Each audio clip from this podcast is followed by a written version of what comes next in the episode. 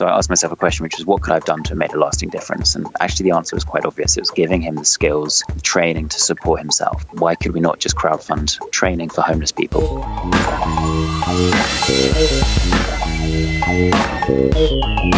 La, la, la. Hello, everyone, and welcome to the EdTech podcast and this series episode of the VocTech podcast, Learning Continued, which seeks to explore the intersection of adult learning and tech. My name is Sophie Bailey, and you are very welcome. A big shout out to UFI Charitable Trust and UFI Ventures for supporting this new series and vocational skills development in the UK. You can follow online at hashtag VocTech and at podcast EdTech on Twitter.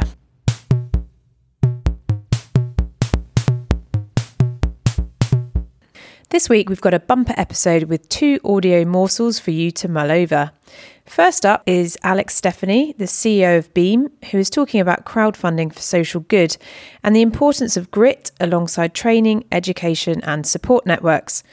Beam is the world's first crowdfunding platform that helps people from disadvantaged backgrounds to train up and get into rewarding work. Following my interview with Alex, we run the first of our upcoming features on further education. And this week, Ian Hurd is in conversation with the head of school for creative industries at Coleg y Cymoedd and visiting lecturer at the University of South Wales, Rory Meredith. Ian and Rory talk about VR for teacher observation, the Skills Priority Programme in Wales, and what it's like to attend the Singularity University Leadership Programme on exponential technologies. You'll also hear about why setting up a crazy department to incubate creative ideas might be one of the best ways to future proof education. I hope you enjoyed this episode, and if you'd like to be included in the next episode in our listener feature, just say hello, who you are, and what you do in our 90 second voicemail platform at speakpipe.com forward slash the EdTech podcast. Okay, here we go.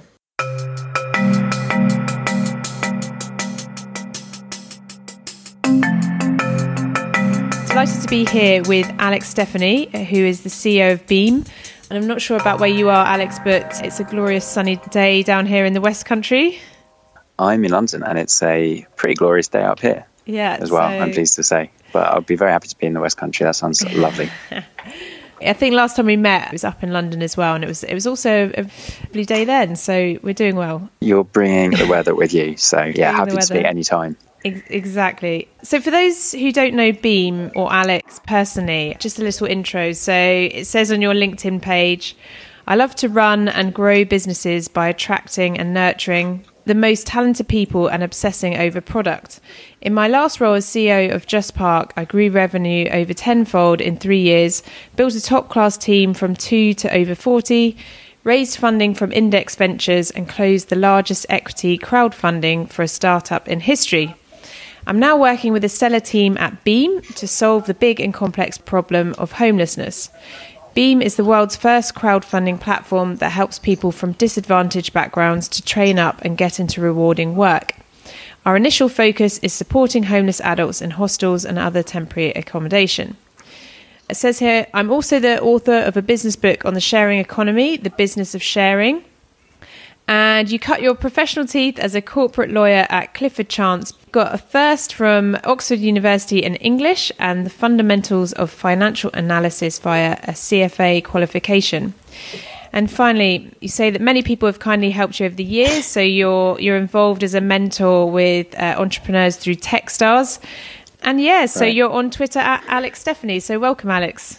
Thank you. It's very embarrassing hearing your LinkedIn profile read back to you, but thank you for embarrassing me. It's kind of an exquisite type of awkwardness that I like to inflict on my guests. Well, I appreciated it. Thank you. So we start at the beginning. Where are you from, Alex, and where is the place you call home now? So I'm from London. I've lived almost all my life in London. Live now in North London, but I've I've lived in a few different places. So I lived in China after I left school, and that I guess was the first time that I saw kind of real extreme poverty. So that was almost 20 years ago before this sort of huge period of growth, and that was quite an eye-opening experience. Next place I lived after that was was Paris. I wanted to go learn French, and this law firm gave me kind of a bit of a sabbatical to go learn French, which was very nice. And then I came back to London and I had this experience of working with these sorts of like, you know, very posh clients, being investment banks and private equity funds. But another thing I got to do when I was working in this law firm was to volunteer for a legal charity, which was totally the other end of the spectrum because I was giving free legal advice to anyone in London that, you know, was interested and at this legal charity there were queues around the corner. Hmm every every legal clinic, and some of the people that we were seeing were in the most awful of life situations, and that was a very formative experience for me as well. I was living at the time in Acton in West London, and I was seeing all, all the, the you know the extreme poverty and social deprivation and disadvantage that exists in London, which you know I always knew existed, but you're pretty insulated from when you are growing up. You know, you're you're, you're born in the country, you're living in a middle, you know, grow mm-hmm. up in a mm-hmm. middle class sort of suburban type environment. These were often people who you know uh, didn't even have the right to claim benefits, were hugely in debt, had health problems. Had family who had been, you know, imprisoned or murdered in other countries, and it was just a whole other order of, hmm. of, of challenge so yeah, yeah, that's a little little potted history on the on the places where I lived.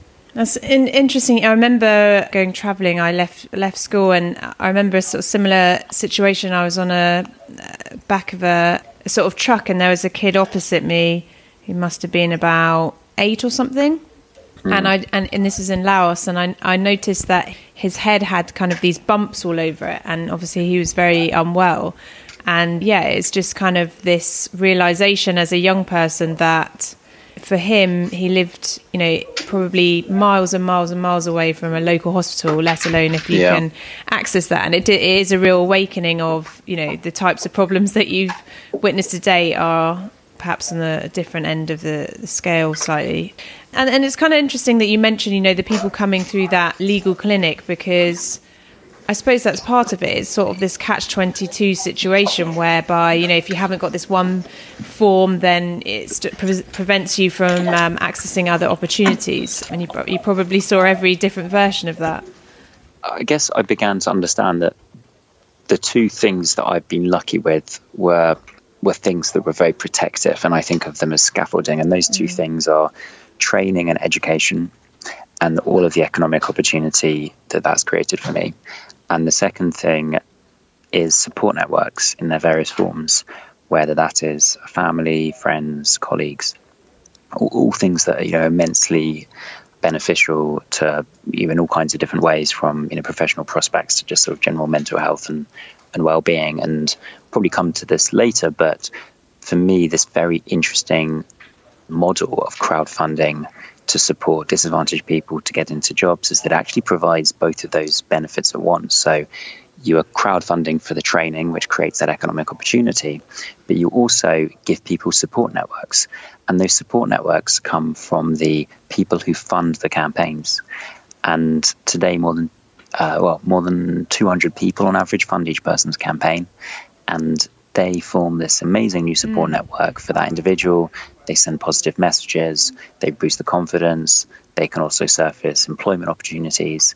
And you know that's I think fundamentally why we think this this model is so interesting. We think of it as kind of building scaffolding for people that you know is protective and will allow them to become more resilient and more independent. I mean, I was looking at the uh, the comments around people on the Beam platform, and we will come come to it in a minute. I want to delve into sort of your prior work um, just a bit before we do, but I can totally see that. You know, you can see the encouragement and the, you know, starting to follow someone's personal story. You know, in the way that we do when we're invested in the, you know, the the kind of journeys that our friends and family are taking as well. But yeah, just before we we dive into that, so I love Just Park, just on the record. So I went up to London recently for an event and got completely stung in overnight parking. Usual situation, you're pushed for time, just kind of wang your car somewhere, and the outcome isn't usually very good. So, yeah, great, great work on that. And I suppose part of your role during your time at Just Park was, you know, closing that record breaking £3.7 million crowdfunding round. So, can you tell us a little bit about what that was like? So going through that process, and also, you know, how you think the sharing economy fits into the world of employment, vocational skills, the workplace. So, how does the sharing economy fit into, you know, what we might be able to achieve in education and training? So, the crowdfunding was incredibly nerve wracking and scary and exciting. So, we initially set out to raise a million pounds and were very conscious that if we didn't raise that, it would be a very public failure mm-hmm. to what was a reasonably well known business. And it was my first kind of CEO role, and it would have been pretty professionally embarrassing as well as bad for the company. So, you know, that was going through my mind. And what made that a much bigger fear was the fact that relatively shortly before we did the fundraise, we were told that it we were not able to promote, or it would be risky to promote the fundraise as um, EIS or SEIS. So you so investors wouldn't get those huge tax benefits from mm-hmm. investing. And subsequent to the raise, we found out that actually it was eligible, but mm. we hmm. thought the prudent thing beforehand was to not tell investors that they would be getting EIS. And at that time, it was, and I think it probably still is, like pretty unheard of to raise um, equity crowdfunding without SEIS or EIS. And I went and found the one person who had done fundraising on crowdfunding, both with and without EIS. And I said, Well, did you notice a difference? And he said to me, Well, without EIS, it was 10 times as hard mm-hmm. and we raised a tenth as much. So that was the, the cause for real alarm there. But, you know, in the end, it was fine. And we ended up, yeah, going almost four times over our original target and the campaign had loads of momentum, and I think it really spoke to people. Everyone understands from their daily lives that parking is a really broken thing, and I think the business just then and now really continues to resonate with with people who know that there's a kind of a big problem to be solved, and the technology can really make a difference. And then your, your second question, Sophie, around um, kind of sharing economy and, and being well, what I see the similarity is is these kinds of collaborative platforms are often connecting people. So, you know, Airbnb is connecting someone with a home with someone that wants to rent the home. Getaround is connecting someone wanting to rent out a car with someone who wants to rent that car. And for both people, there's there's benefits, and the tech platform does well when it can safely connect those two parties and solve both of their problems. Well, what Beam is doing is fundamentally connecting two groups of people as well. It's connecting people who really need help um, with people who really want to help. And it's that kind of one to one connection that I think makes Beam so special. When people donate, they get to follow the stories of the people that they are supporting and they get email updates when the individual is doing their training, is starting work, and they can engage in those updates like they could with any social media post. They can like and they can comment and they can really see the progression that an individual is making. So, you know, I think that's where I see the sort of the similarity. It's, it's kind of connecting two groups the, to, to make the experience, you know, richer, more efficient, and kind of just more more human. And you mentioned your work previously with the pro bono legal work. How long has the idea for Beam sort of been there and been developing, and sort of how did that transition into sort of forming Beam as a formal charity and foundation? So it took about a year between coming up with the idea and the platform launching. And over that period, we spent a lot of time kind of developing the models with some great charities um, and with um, individual people experiencing homelessness as well, and obviously building the technology and the kind of platform itself. Um, but the original idea stems from uh, a meeting that I had with a homeless man at my local tube station, and this was a guy that I'd walked past loads and loads of times. Um, but one time, fortunately, I plucked up the courage to speak to him, and we got to know each other. The first conversation I remember, he told me that he would sit there because there was CCTV, and that made it less likely that he would be attacked and we got to know each other um, over the course of a few months. Um, nice guy, mid 40s, Irish man, kind of big beard. At one point, he disappeared for about eight weeks, and um, when I when I saw him again, he looked completely different. His his beard had gone, and he looked like maybe ten or fifteen years older. And I went up to him and I said, you know, what's happened? Where have you been? And he said, uh, had a heart attack. I've been in hospital. And I walked home that evening to my nice flat, and I just thought, well, nothing I've done has really made a material difference to this person's life. Um, he, you know, he's in a worse position now than than he was um, when I first met him. So I asked myself a question, which was, what could I have done to have made a lasting difference? And actually, the answer was quite obvious. It was giving him the skills, the training to support himself, and that was going to cost more than a coffee. But you know, what if we all chipped in? Why could we not just crowdfund training for homeless people? that they could use to sustainably support themselves. And that was really the genesis of the idea. And we went around and well, I went around and spoke to charities, and some of them were interested, and we took it from there. That's amazing. And I mean, for, from the training point of view, who do you connect with to provide that training, and how do you go about sort of aggregating that service as well? So, all of the training is provided by third party training providers, and we pick the best one for the job. So, we audit them before using any of the training providers, and then the homeless people who are getting trained there, they also review the training providers so that we get any feedback and you know it's not something that we ever wanted to do ourselves because mm. there's already a great ecosystem of people providing high quality professional training so you know it's all about tapping into that and I think I saw on your website that you know you're you're looking for talent all the time in terms of people joining Beam, um, people with machine learning skills, perhaps, and that kind of thing.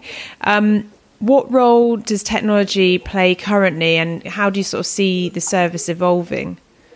So yeah, there's two types of people that we're generally sort of looking to hire.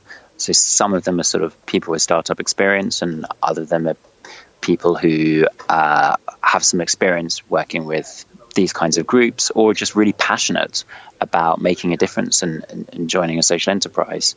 So you know, there are people doing technical roles, but actually the bigger need right now is for people who are just really passionate about what we're doing, who are interested in operational roles or business development roles or partnerships roles.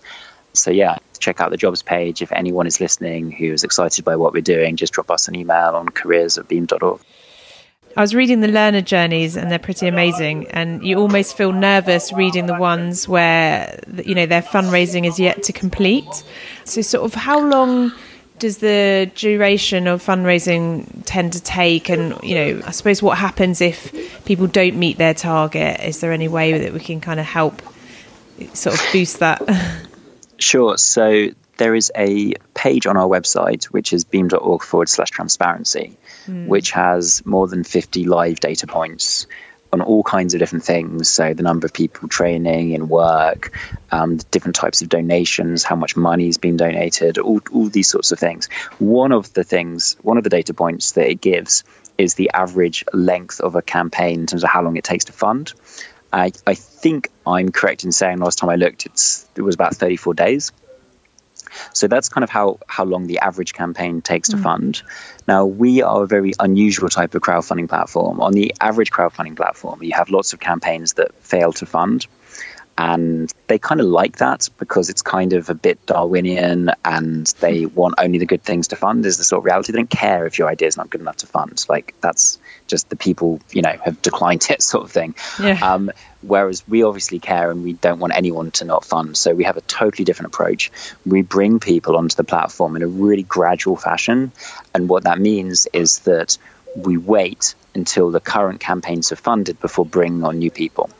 So people get funded, but the more money that we can get through the platform, the more people we can get onto the platform. Mm-hmm. And at the moment, the service is so popular, and actually, a lot of the people who are using it are referring other people to Beam as well. Mm-hmm. That you know, I would encourage anyone listening to this to go to beam.org and you know, set up a monthly donation for one or two pounds a month or something, you know, as much as you feel you can spare, be an incredibly enriching experience for you and then the more people, you know, the more people we have who are supporting the campaigns, the more people we can move through the module, the shorter the waiting list, the more people we can help. So, you know, that's our, you know, one of our biggest challenges at the moment is just continuing to grow the people that we can help. Where the blocker is is, is the donations. And in terms of the kind of training that people have chosen so far, I sort of noticed, you know, construction worker or hairdresser or PA. I just wondered, you know, if training providers are listening in and they have courses that they think would provide additional opportunities. Would you like to hear from them? Because I was just sort of thinking of, you know, with the WhiteHat model and apprenticeships and sort of going down the digital training path as well, whether there'll be a kind of diversity of how, like, what and how people are learning as well. So yeah, interested in speaking to training providers, but most interested in speaking to employers. Mm-hmm. So all of the career paths are shown on each campaign. You can see these are people becoming accountants or crane riggers or lorry drivers or you know, all kinds of awesome things that we need as a society. Yeah. And if your company is hiring these sorts of people, definitely get in touch. The people coming through the model, they're highly trained. They're they're getting the best training that, that, that they can have. It's accredited training. They are leaving the Beam model, you know, confident, motivated, you know, really, really keen to get on and start earning money. And anyone who can offer some opportunities to these individuals, I think, will be, you know, doing a great service to the individuals, to their society, but I think also for their companies as well, because these are people who have, you know, remarkable stories to tell, who've overcome a lot with their lives, and I think who will add a lot to the diversity and, and strength of, of, of any workforce. What are you reading at the moment, and why? I'm reading a book called Grit, which is about how grit is the kind of key determinant in success of people professionally. I think I've got quite a lot of grit already, but it's interesting reading reading a book on it in any case. So that's the thing I'm reading right now. And that's interesting. You mentioned grit, so I'm I'm kind of interested in how to fail podcast at the moment, which I think is fantastic. Have there been any experiences which have developed that grit, especially do you think in your own life? I think there have been a few periods in my life when I've been out of work and I've felt how destabilizing it is mm. and how demoralizing it is and practically how difficult it can be to not have the structure in your life and the salary coming in and all of these things. And I remember thinking, wow, I'm struggling to get the job that I want and I'm not in work despite all of the incredible advantages I have. And you know, what must things be like for someone that you know maybe they're in their in their 60s and they mm. haven't been in work in a long time and they you know don't have a university degree and you know all of the many things that you know I'm lucky enough to have and so I think being out of work probably kind of developed some grittiness in me mm. because I I felt the you know the challenges of of having to kind of prove yourself. And the the period I was out of work was during the credit crunch when you know it was was really you know good opportunities were really thin on the ground frankly. Mm-hmm. and it was a, a very tough market in, in, which to find a good job. Um, I think these sort of downturns probably develop grit. For people who have left university in in the last few years all they've really known is if it, certainly if they're you know come out of a decent university and are trying to get a job in London, it's like a very buoyant jobs market, mm. especially with especially within the tech sector, and it is actually quite character forming to you know to have to fight a little bit more for the, some great opportunities that companies are providing to people. Um, you know, and that's very much been the experience of, of people in some, especially Southern European economies that have, you know, still still are in pretty bad shape up from the credit crunch.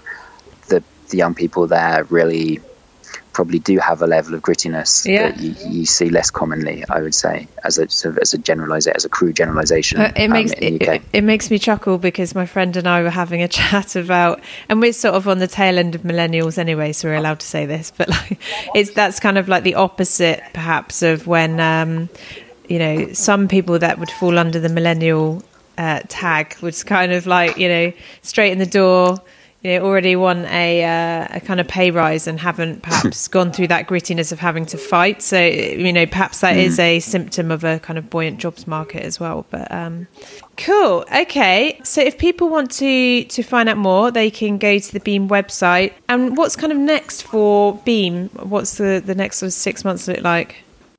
So we want to grow the team a lot. So uh, as I mentioned, looking for kind of frontline people to work with the Beam members and support them through the training and to work. I would frankly love to be doing this job myself because it is incredibly uplifting, inspiring thing to be able to follow each of these individuals on their journeys.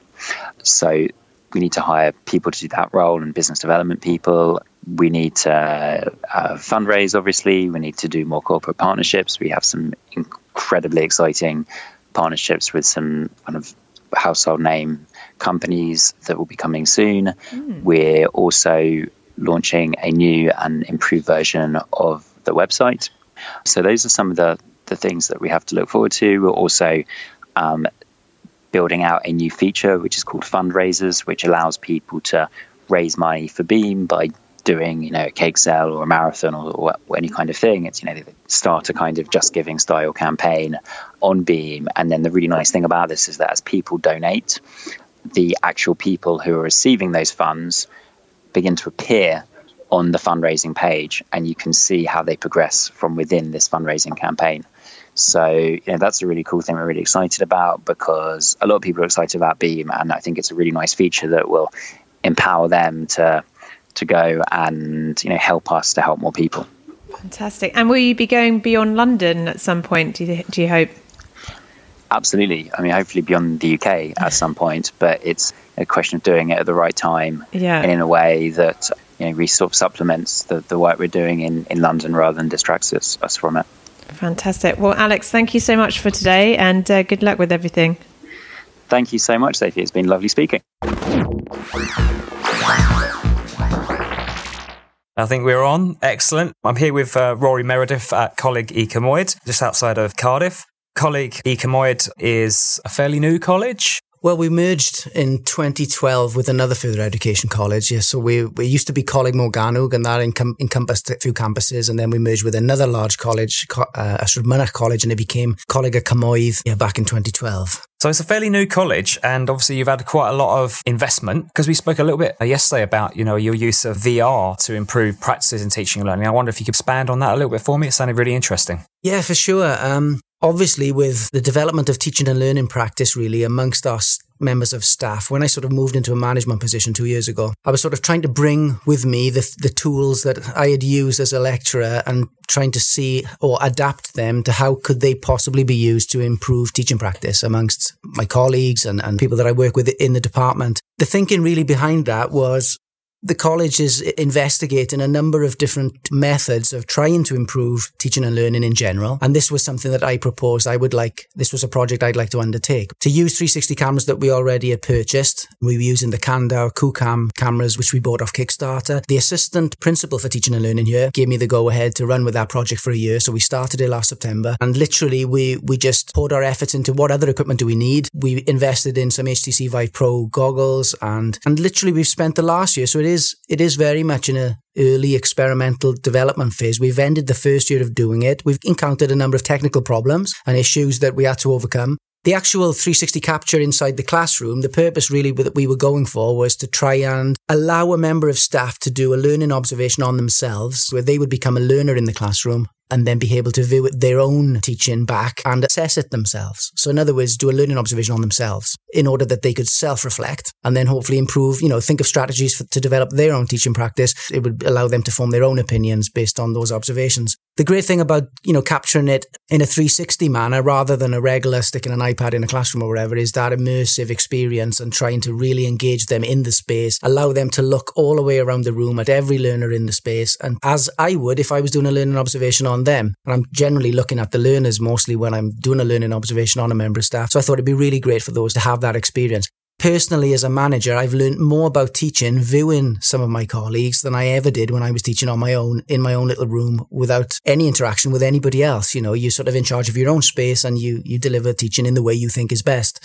But when you go on and view other people, suddenly they do things totally differently to you. And is and sometimes you can think, wow, I, I never really ever thought of approaching a lesson in that way. It's a really amazing technology. And I think we're on the cusp of it, really. You know, it, it's been, I guess, quite a deceptive technology for a while, but as it becomes more, maybe with 5G and, you know, it'll become easy to sort of transfer these things onto mobile devices. And we just, I, I don't know where it's going to go, but I just want to be a part of that.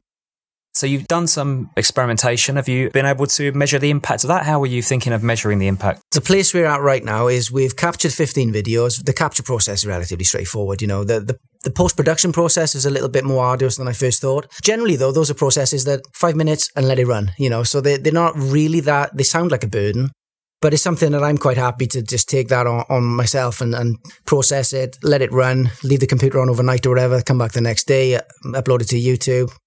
We then hit a technical issue whereby EduRoam, unbeknownst to me that the HTC Vive Pro needs the Steam client to work. Uh, our firewall basically at the college was blocking access to Steam. And we had to work with the IT department, which which delayed the reflective process really for members of staff to actually view this video these videos. We're only now in a process where the firewall is cleared as of yesterday. Um, and now we can actually get to the to the, the thing of members of staff viewing the, the videos. But I've got this, I've got the library of videos, so I've done kind of the hard work. Now it's for the it's for the members of staff now to to go to go in and view. So we're at that stage now. So it's kind of going to roll into next academic year, the self-reflective part of it. But I, I'm happy with where we're at because that hurdle has now been, you know, jumped over or crossed, so to speak. Yeah, and I guess it's all part of just the experimentation stage, isn't it? And finding ways for these these things to work. But it definitely sounds like it's something that could be really interesting. There's lots of you know sort of rich data, and the way that you can immerse yourself in that situation, it gives an, a, a more fine grained and a more immersive approach to to peer feedback, where it becomes more than just words, which is great. So that sounds amazing. Actually, I think a lot of people are going to be really interested in hearing that. Do you have anything anything coming up on the horizon? Any new developments? Any Um, more crazy ideas? Well, those actually, um, I'm very lucky in that, yeah, when you, again, part of our crazy ideas, we always try to tap into money that floats around in the pots from, whether it be from Europe or ESF funding. So we, we, we've been lucky in our department whereby we've really proactively gone after some of these pots of money for, for training and CPD. Um, it's actually called the, the Skills Priority Programs here in Wales. And lots of colleges can tap into these funds, but we've been really proactive in our school, in the creative school here. Um, part of that enabled me to go to Silicon Valley to do the Singularity University Executive Program at, a, at an incredible cost, which I would never have had that opportunity to go there. I mean, I'm incredibly What did you do? interested in exponential technologies, and the the executive program itself is for senior lead. I mean, I felt completely. You know, was probably the lowest paid person there. I was sitting with the governor of the Danish National Bank, um, director of Netflix for South America, directors of Microsoft and Google, and basically 100 uh, senior executives from every business sphere where they basically go on this executive program, which is a six day program. It- all these, basically the best 24 TEDx style talks you've ever seen with people the size, with brains the size of planets come in and actually discuss how exponential technologies are affecting every industry. So everybody's kind of got a, a vested interest in that. Coming from the music industry, I'm obviously completely aware of the disruption that went on in the music industry. It's kind of how I lost my first career. So I've always been interested in digital disruption and how that affects industries. So I managed to secure the funding to go, spent all this time there. Again, there were people talking about the future of learning, future of mobility, future of banking, blockchain, microbiome, things I'd never even heard about. One of the things that came out of that particular thing was I came back to the college, did a presentation to the principal and to the college management team here. And it's that thing about being able to think in a creative and crazy way. And is there a crazy department where you work? So I came back really saying that I want to start a crazy department where we can have time to think and come up with innovative ideas to solve problems that we're experiencing, you know. And so that's that's something that I'm looking forward as a project and moving forward is to is to assemble a, a, a crazy team inside the college and try and come up with ways. that sounds great. I'd like to be in that is- I- I don't- crazy team. It, That it doesn't. brilliant. We're all. We're all. If you if you're a creative person, you're you're Yeah. halfway crazy anyway. Well, So- that's yep, probably true. uh, but that sounds really interesting. So, um, what what was the terminology you used for uh, for that? um, or- or like in digital disruption. So you're talking about how, how That's what the wh- event was about. Well, it, it kind of is. In a way, you know, coming from the music industry, obviously, when music became digitized, the entire industry really didn't know what was going on. So they're talking about trying to give senior leaders in organizations to become more exponential in the way they think rather than linear and making forecasts based on what's happened in the past because generally your forecasts fall short. But of course, you know, that's happened to media industry, telecoms industry, the banking industry is education in particular. And I worry about that. Being in education now, I worry about how the digitization of knowledge and uh, how those things are going to affect educational institutions really. And, and, and they could, that entire model could fall apart. What was the name of the, of the event? It was the, so Singularity University. the. Singularity University. yeah. It's based in Silicon Valley in the NASA Research Center. Um, it's run by Peter Diam- Diamandis and um, Ray Kurzweil. They're the founders. In 2008, they founded this. they formed this university really to, firstly, to sort of provide leaders of organizations and, and companies and corporations trying to future proof their own industries. The program's fantastic. I, I can't, it's the best training I've ever had in my life. And it's just one of those experiences where, you know, you come back and if you don't try and embrace these technologies or try and find a way that you can use them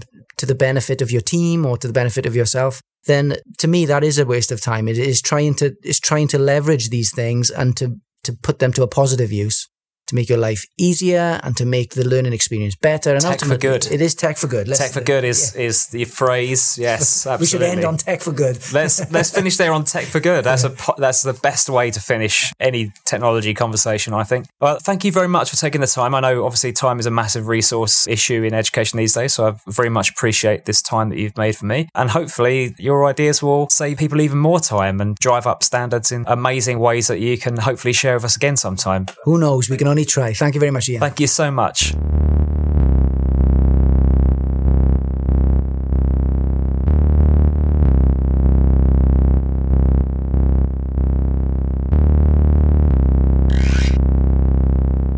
That's all for this week's episode. Thanks so much for listening in, and I do hope you enjoyed and found some gems of inspiration to take away with you.